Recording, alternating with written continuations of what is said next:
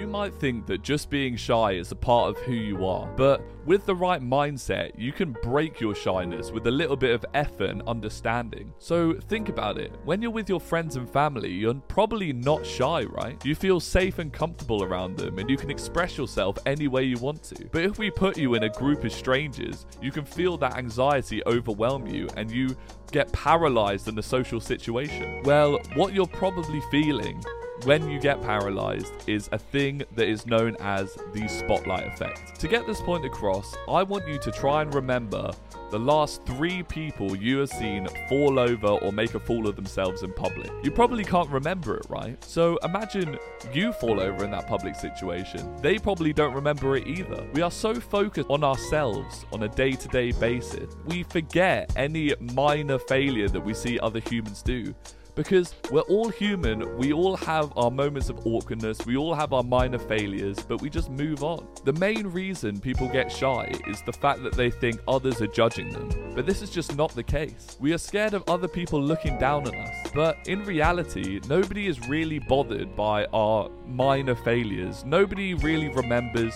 you being late to class or running late for a meeting or tripping over the stairs or whatever it might be because all of our fears and stresses are more important than the minor failure of another. And I know what you're saying, Ben, I do understand the spotlight effect, but it still doesn't change the fact that I'm shy.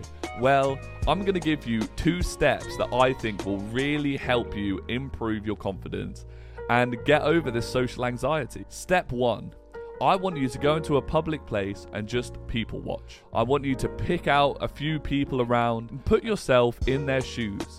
What are they stressed about? What's going on in their day to day life? What are their fears? And just really try and focus down on what they're thinking about in that current moment. It's probably not you, it's probably not somebody else a lot of people are thinking about themselves. It's just fact that we spend the most time with ourselves, so it makes more sense for us to think about our own stresses and our own fears. So when you really internalize this, you'll realize that everybody is just way too focused on themselves to ever judge every little mistake you make.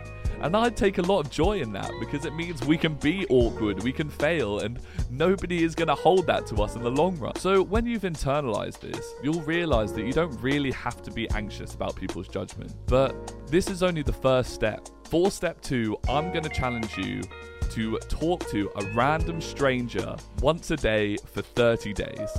It doesn't have to be anything extreme, it can literally just be a hello or ask for directions. But if you're feeling brave in the later days, you can start a conversation with somebody, maybe while you're waiting in line in a coffee shop. And this is a really good tool to start breaking out of your shell and starting to have a bit more confidence in social settings. Because after a while, you'll realize that 99% of people are actually really friendly and they'll want to have a conversation with you.